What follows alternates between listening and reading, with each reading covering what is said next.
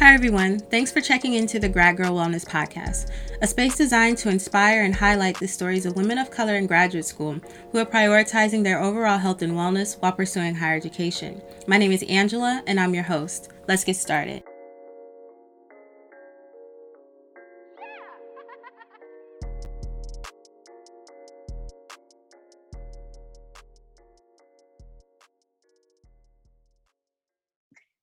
So, hi, Juanita. How are you doing today? I am fine. How are you? I'm doing all right. I'm hanging in there as best as I can. So, to get us started, I was wondering if you could tell us a little bit about yourself and especially what you're studying and how far along you are in your program. Okay, a little bit about me. Okay, so I am Juanita Tooks.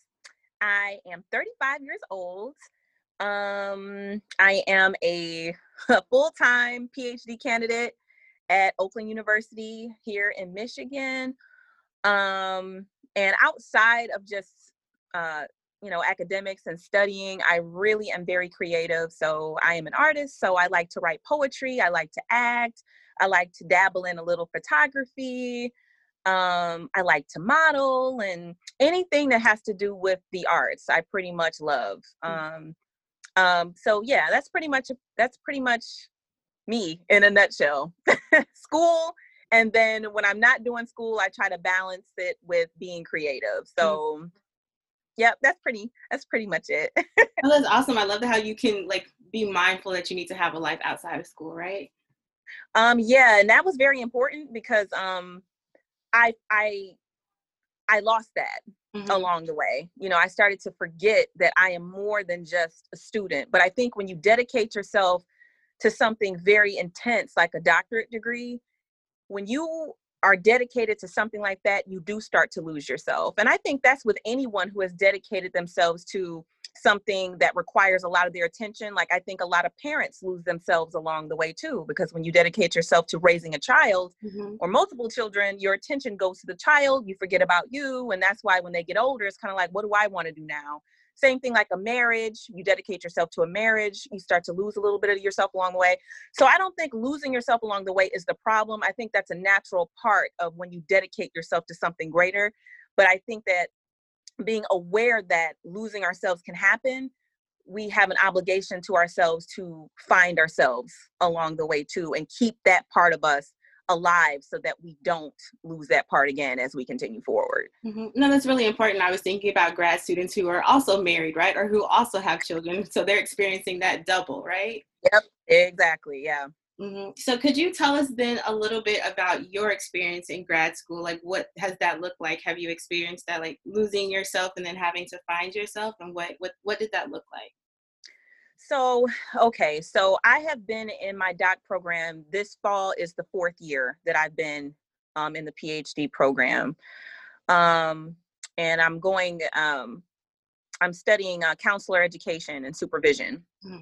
And so, um, I think along the way, I when I started, I was very excited about starting. You know, um, and immediately i just started working real hard just working like burning the midnight oil spending 10 to 12 hours in the library at a time because i was just so excited but then i think another side of that is i was trying to prove to everyone that i deserved a seat at that table so mm-hmm. i i attend a predominantly white institution and i think because i knew that i was the minority i felt this pressure i put this pressure on myself to show everybody that you know, I know I am smart, like I deserve to be here. I'm going to work real hard. And I remember I tried to start my dissertation in my first semester, and it's like, come on, like you, you, you're not going to do all that. Like you're mm-hmm. not going to, you know, you're not going to do all of this in a day. Um, but as I continued that work ethic um, that I actually got from my parents, you just work hard, you work hard. I was not really taught growing up how to take care of yourself. I was just taught about the value of hard work. So that is the model that I unconsciously adopted. And when, and it actually served me for most of my life because I've been working since I was 15. So that work ethic always worked until I got to the PhD program. And that's when I realized that that model that I was using, it may have served me in some capacities, but in this capacity, it was not serving me. Um, and so I lost myself in the work. I lost myself in the demand that was required of me as a PhD student that I had no idea what that was until I got in there. So I started losing myself, not taking care of myself, but I was excelling academically. Like my I made all A, always made A's. Like my assignments were always dang near flawless. Like so I wasn't suffering academically, but in other areas of my life I was suffering and I thought a good work ethic would solve that, but it actually made it a lot worse. So when I when I started figuring out that hey, you know, you don't have any favorite restaurants or you know what you what is the last movie that you've seen? What is the last book that you read that had nothing to do you know with academics? Like you know do you remember how to put makeup on? Like once i started asking myself these questions that's when i realized that i was losing myself. Like i don't even know what my likes are because what i liked three years ago is probably not what i like now or maybe i do like it now. The whole problem was i didn't know mm-hmm. so i had to make myself a priority and say hey these things that we don't know about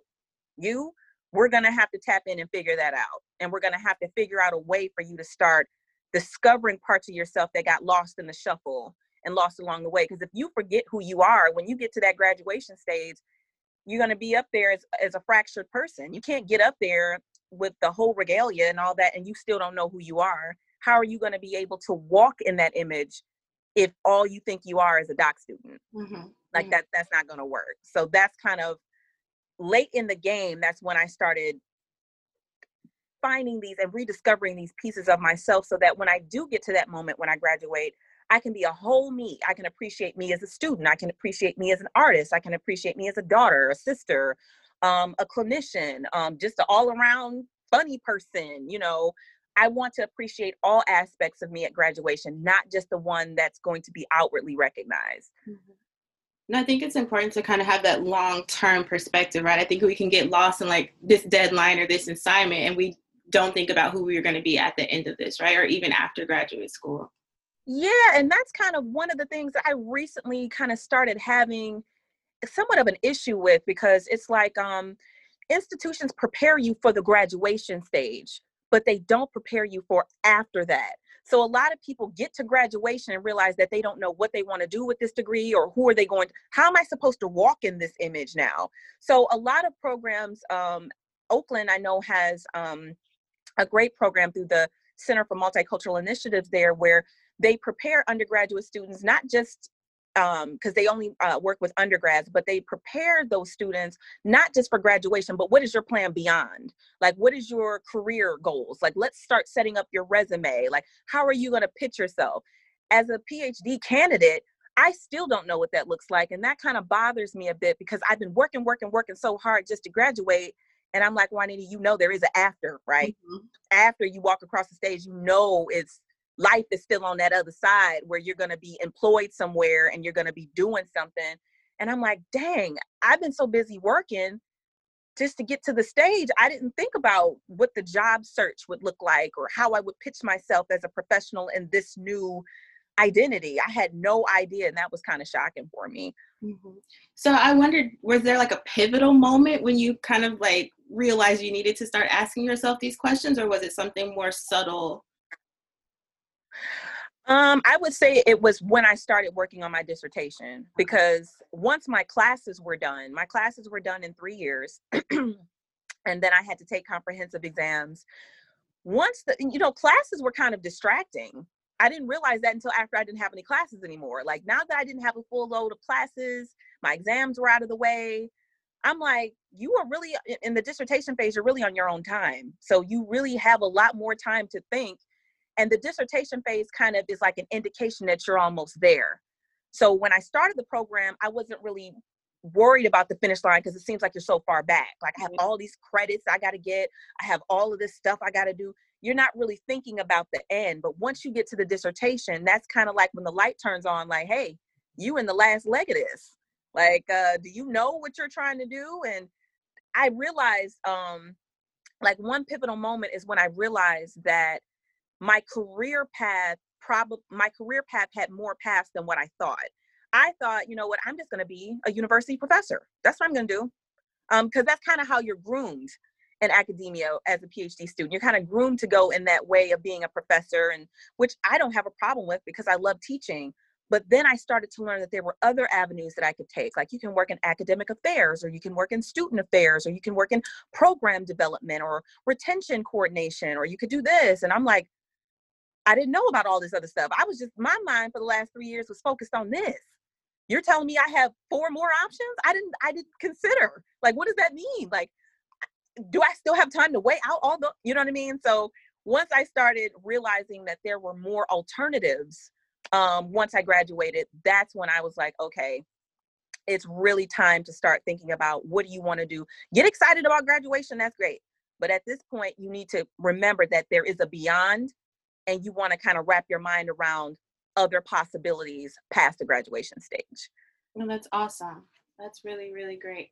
I'm curious. So you get to the dissertation, well, the ABD phase, right? What mm-hmm. types of things did you start to do to take care of yourself or kind of get in touch with who you were and who you wanted to be in the future? So, as far as my relationship with like self-care and wellness because my uh, my dissertation is actually studying um, Black women in higher ed, so Black women pursuing college degrees. But the whole context of my dissertation surrounds the strong Black woman schema and how that schema can negatively impact how Black women pursuing college degrees at predominantly white institutions um, how that can affect how they engage in wellness. So if you have this internalized attitude, how does that impact the way that you practice wellness, right? And this all came from the fact that throughout my whole journey in the PhD program, I wasn't taking care of myself at all. Period. I just wasn't doing it. I was so busy working. Um, I was working uh, two part-time jobs, full load of classes, on campus for about 10 to 12 hours on my off days, on the weekends. I was on campus for about six days out of the week just doing stuff. And so um my relationship with self-care and wellness is very new. And when I say new, I mean about 6 months. About 6 months ago, that's when I realized that the way that I was functioning was not to it was not to work for me continuing forward towards graduation and beyond. It just was not working. And the pivotal moment of that was when I um uh, I was suffering very bad with anxiety and it was just getting increasingly worse. Mm-hmm. So about 6 months ago I was, you know, dealing with panic attacks and serious bouts of anxiety and with the last panic attack I had, I'm like, okay, something something is off.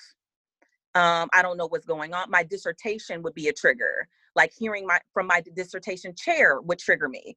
It would be so bad to where it's just looking at my laptop would trigger me having serious anxiety symptoms um, there were other personal matters in my life that were also triggering anxiety. And I'm like, okay, okay, like what is going? So what I actually did was I started making efforts from that point to consciously take care of myself better.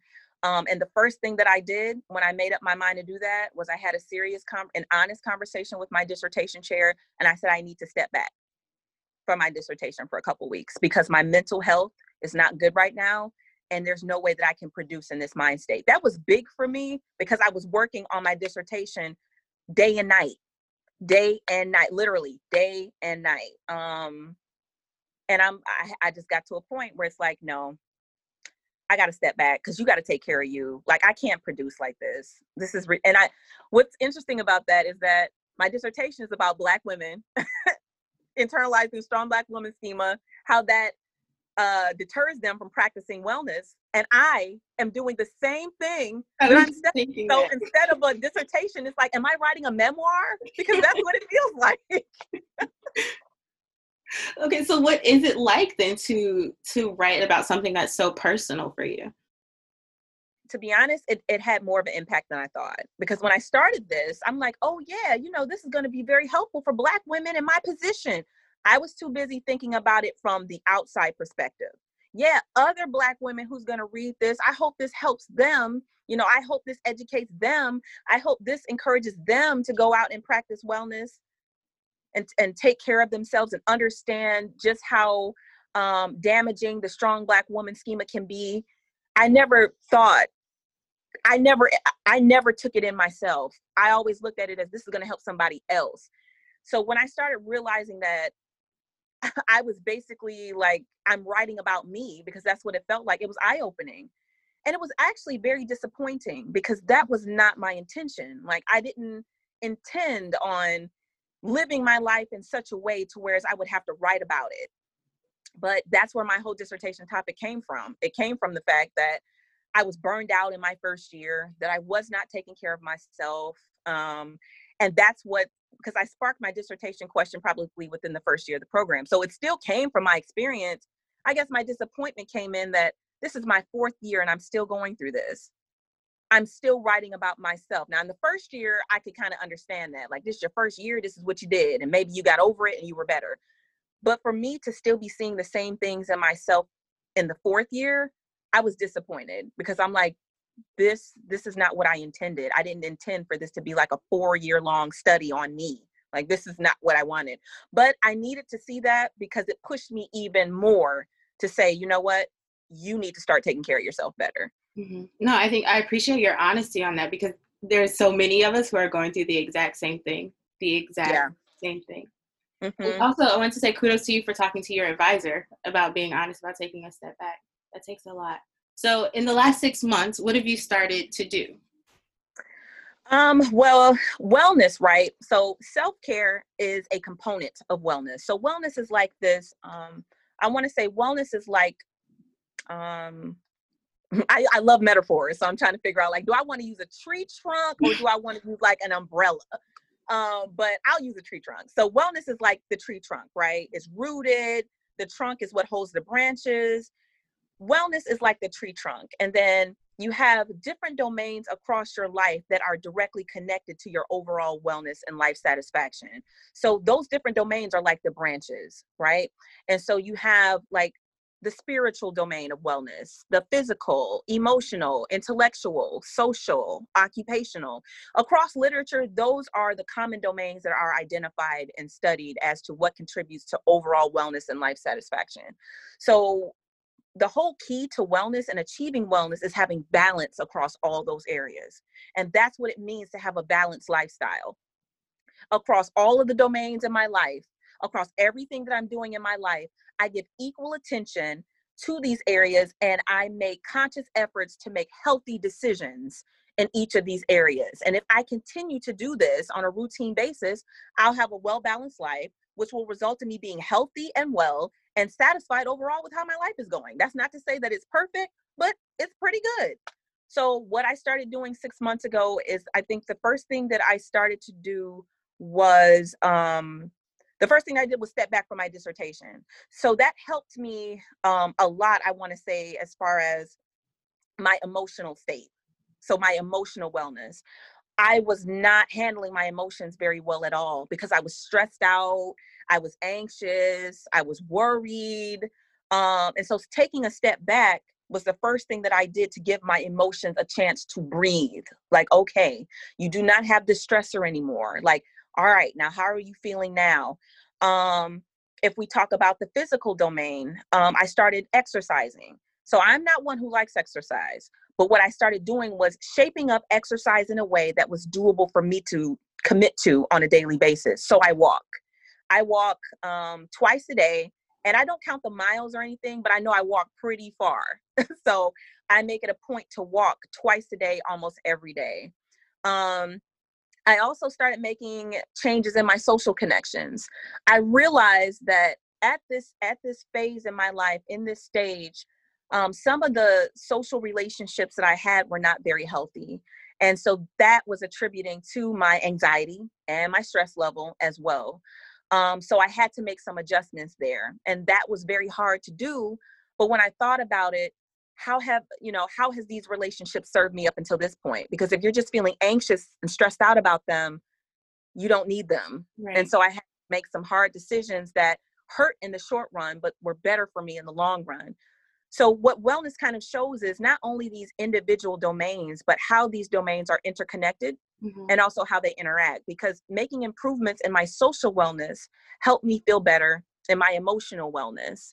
Um, spiritual wellness like how do you center your energy like where do you focus your thoughts like what is your you know spiritual affiliation you know what divinity do you choose to associate with um and spirituality is actually something that really helped to ground me as far as my wellness because when I didn't have a friend to call or when my friends were not available, the only one I had was God to talk to. Mm-hmm. God is um, my, you know, that's um, the one who I recognize as far as my spiritual beliefs. Um, but that's what grounded me. I would go out and walk. So this is my physical wellness. and I would just talk out to God whatever it was I was upset about.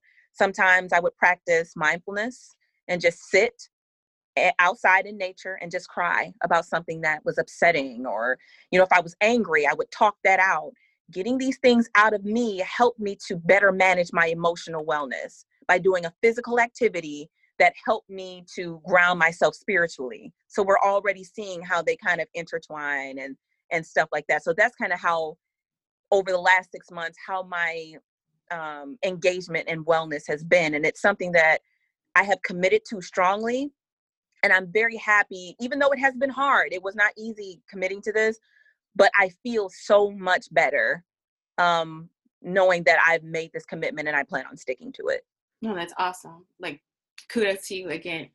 Um okay so now that we you're making progress in these aspects of your life and thinking about interconnectedness of everything right? I'm curious about how this has impacted your relationship to your dissertation. Actually it's made me more passionate about it because the the great thing about the dissertation, even though, ooh, it makes you want to pull your hair out, eh, ooh, it, it, just makes you. Mm, the dissertation phase is very hard. It's very hard, but one of the benefits of it is you get to be this this this you get to attain so much knowledge because you have to study so much and read so many articles and review so many studies right um and so now that I have studied wellness because I know the black and white of it. Okay. You know, I know the theorists, I know the researchers, I know the studies, I know all that. But because I've had a personal experience of it as a black woman mm-hmm. who is also a grad student, I have even more passion to write about it now because, and my understanding is expanded because now I don't know, I don't just know about it from book knowledge. I know about it from personal experience. I, so I, my personal experience helps me understand the literature better um, because before the dissertation phase, I didn't know anything about wellness. I didn't know. I knew nothing about it. Um, my perspective on wellness was probably how most folks' perspectives are, which people commonly, when they think about wellness, they think about their physical. Oh, I'm not feeling sick, you know, or I'm not a sickly person, or, you know, I tend to get colds, you know, every now and then. Wellness is not just a physical area. And that's what I want to communicate through my dissertation is that wellness is not just limited to the physical it is a spectrum you know of areas that you can make healthy choices in to feel well to feel healthy to feel good because a lot of things with the physical condition are prevalent because of other areas. Like there's a lot of psychological conditions. For example i told you i've suffered with anxiety.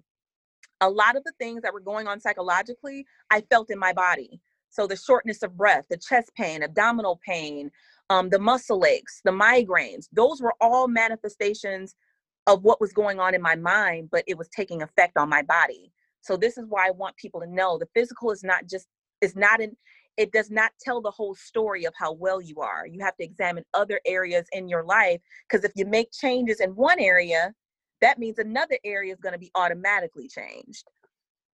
Well, I think I think this is great and something that we all need to hear and hear repeatedly, right? Because it's easy to kind of get caught up.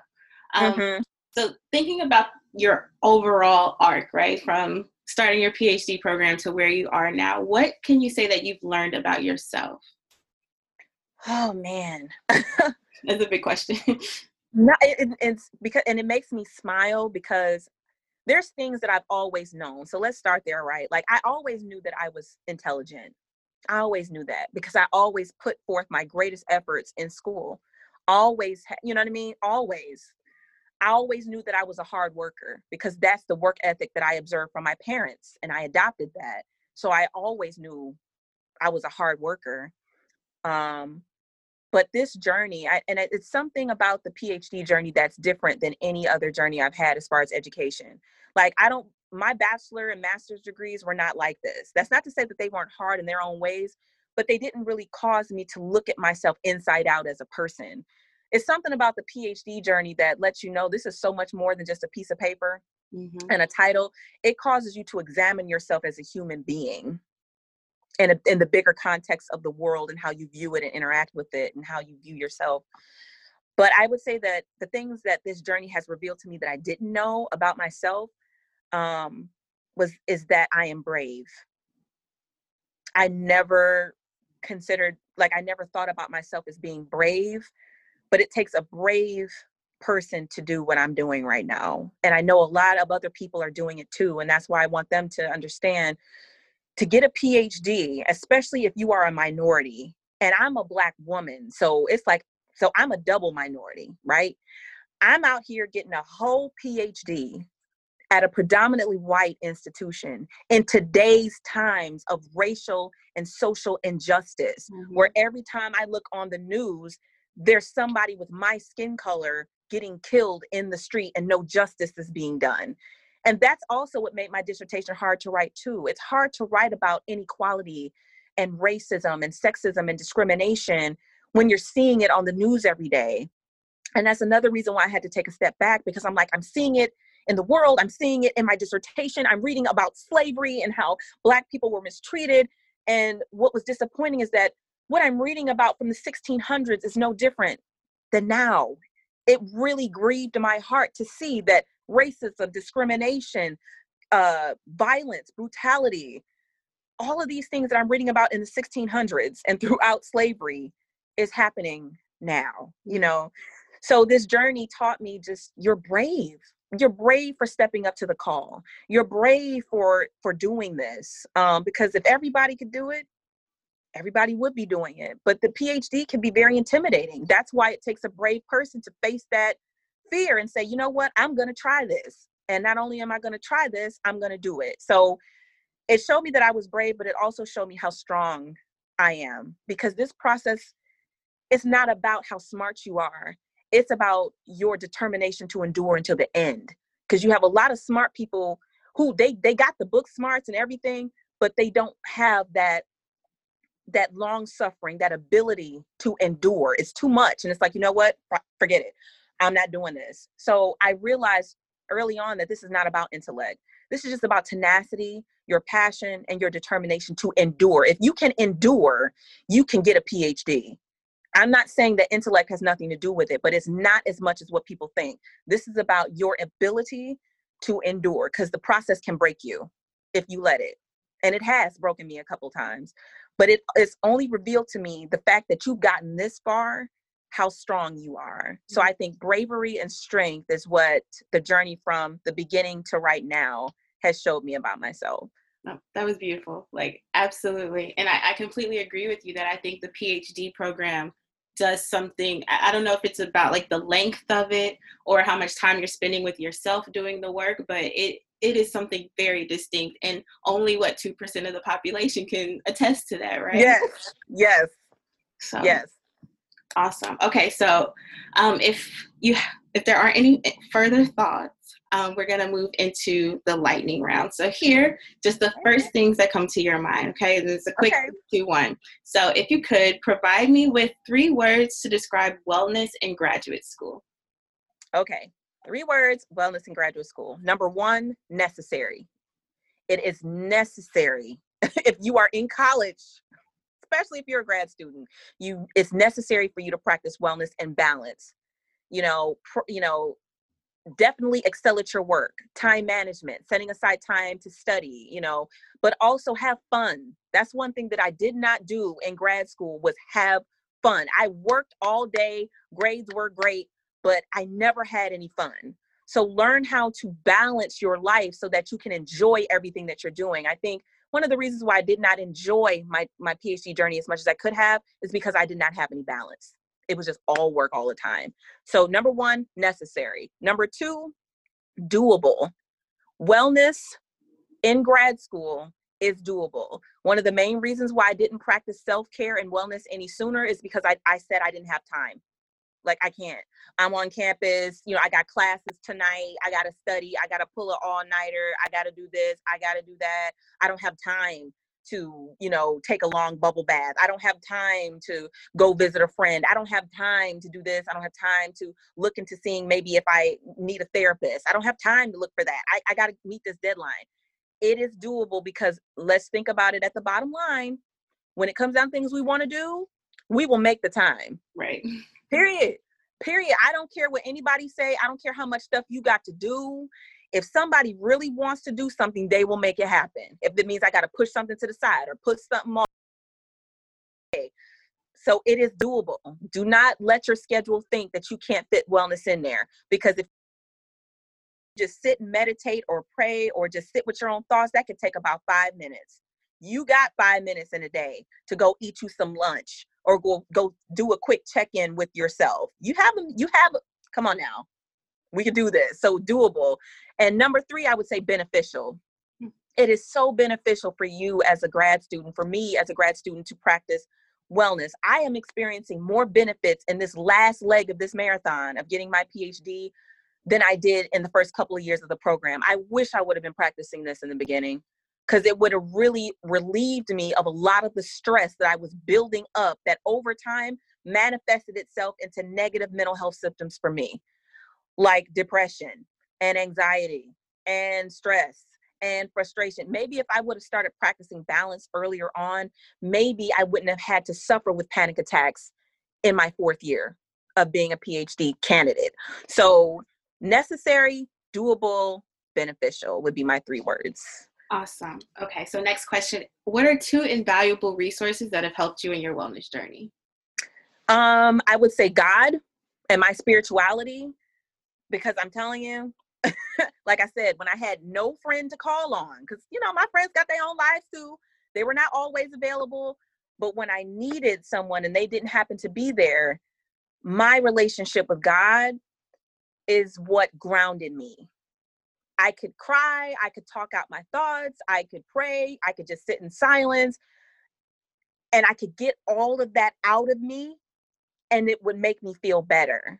And like I said, I know that people um, you know you have people have various religious affiliations and divinities that they reverence but for me god is was is the number one invaluable resource that kept me grounded if i did not have god and my spirituality i would have lost my mind trying to do this there's only so much of me like when i think about my whole journey it really wasn't a lot of this really wasn't me it was god keeping me in place because i would have just exploded because it's so much so i would say that and also therapy. Now, a lot of people might think I'm biased because I am a licensed professional counselor, and I am biased. Okay, so, but I have the reason why I I love therapy and I understand it so well is because I don't just understand it from a clinician standpoint. I also understand it from a client. So not only do I provide and give therapy, I have also received it. So I know both sides and I know how beneficial it can be to talk with someone who doesn't really know you that well, but who is trying to understand you and can reframe perspectives um, can help you reframe perspectives so that you can look at life, uh, yourself, your mistakes, your shortcomings, your victories, acknowledge you and affirm you in ways that you need to. Because in this world, we we don't feel affirmed, we don't feel recognized, we don't feel like what we're doing is a big deal, or we feel like the most horrible person. Therapy helped me reframe all of that into perspectives that let me know that you are a human being. You are not perfect, and that is okay. And you can always make a different choice. So, God and my spirituality and therapy, I would say, would be the two most valuable resources that's helped me throughout this time. Certainly, certainly. I'm a huge advocate for therapy and church. Yep. Um, church yep. my my thing every Sunday. That's where you'll find me. Um, and lastly, what is one piece of advice that you would give to your younger self?